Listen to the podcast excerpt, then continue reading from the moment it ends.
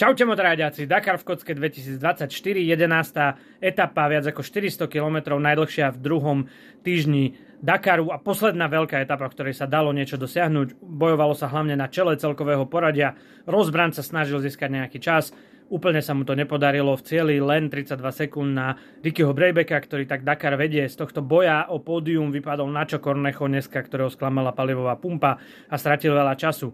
Prvý je teda Brejbek, 10 minút za ním Ross Branch, a e, ďalších 4-5 minút za ním je Fanbeveren. E, prvý a tretí sú na Honde, Rozbranž jazdí na Hero.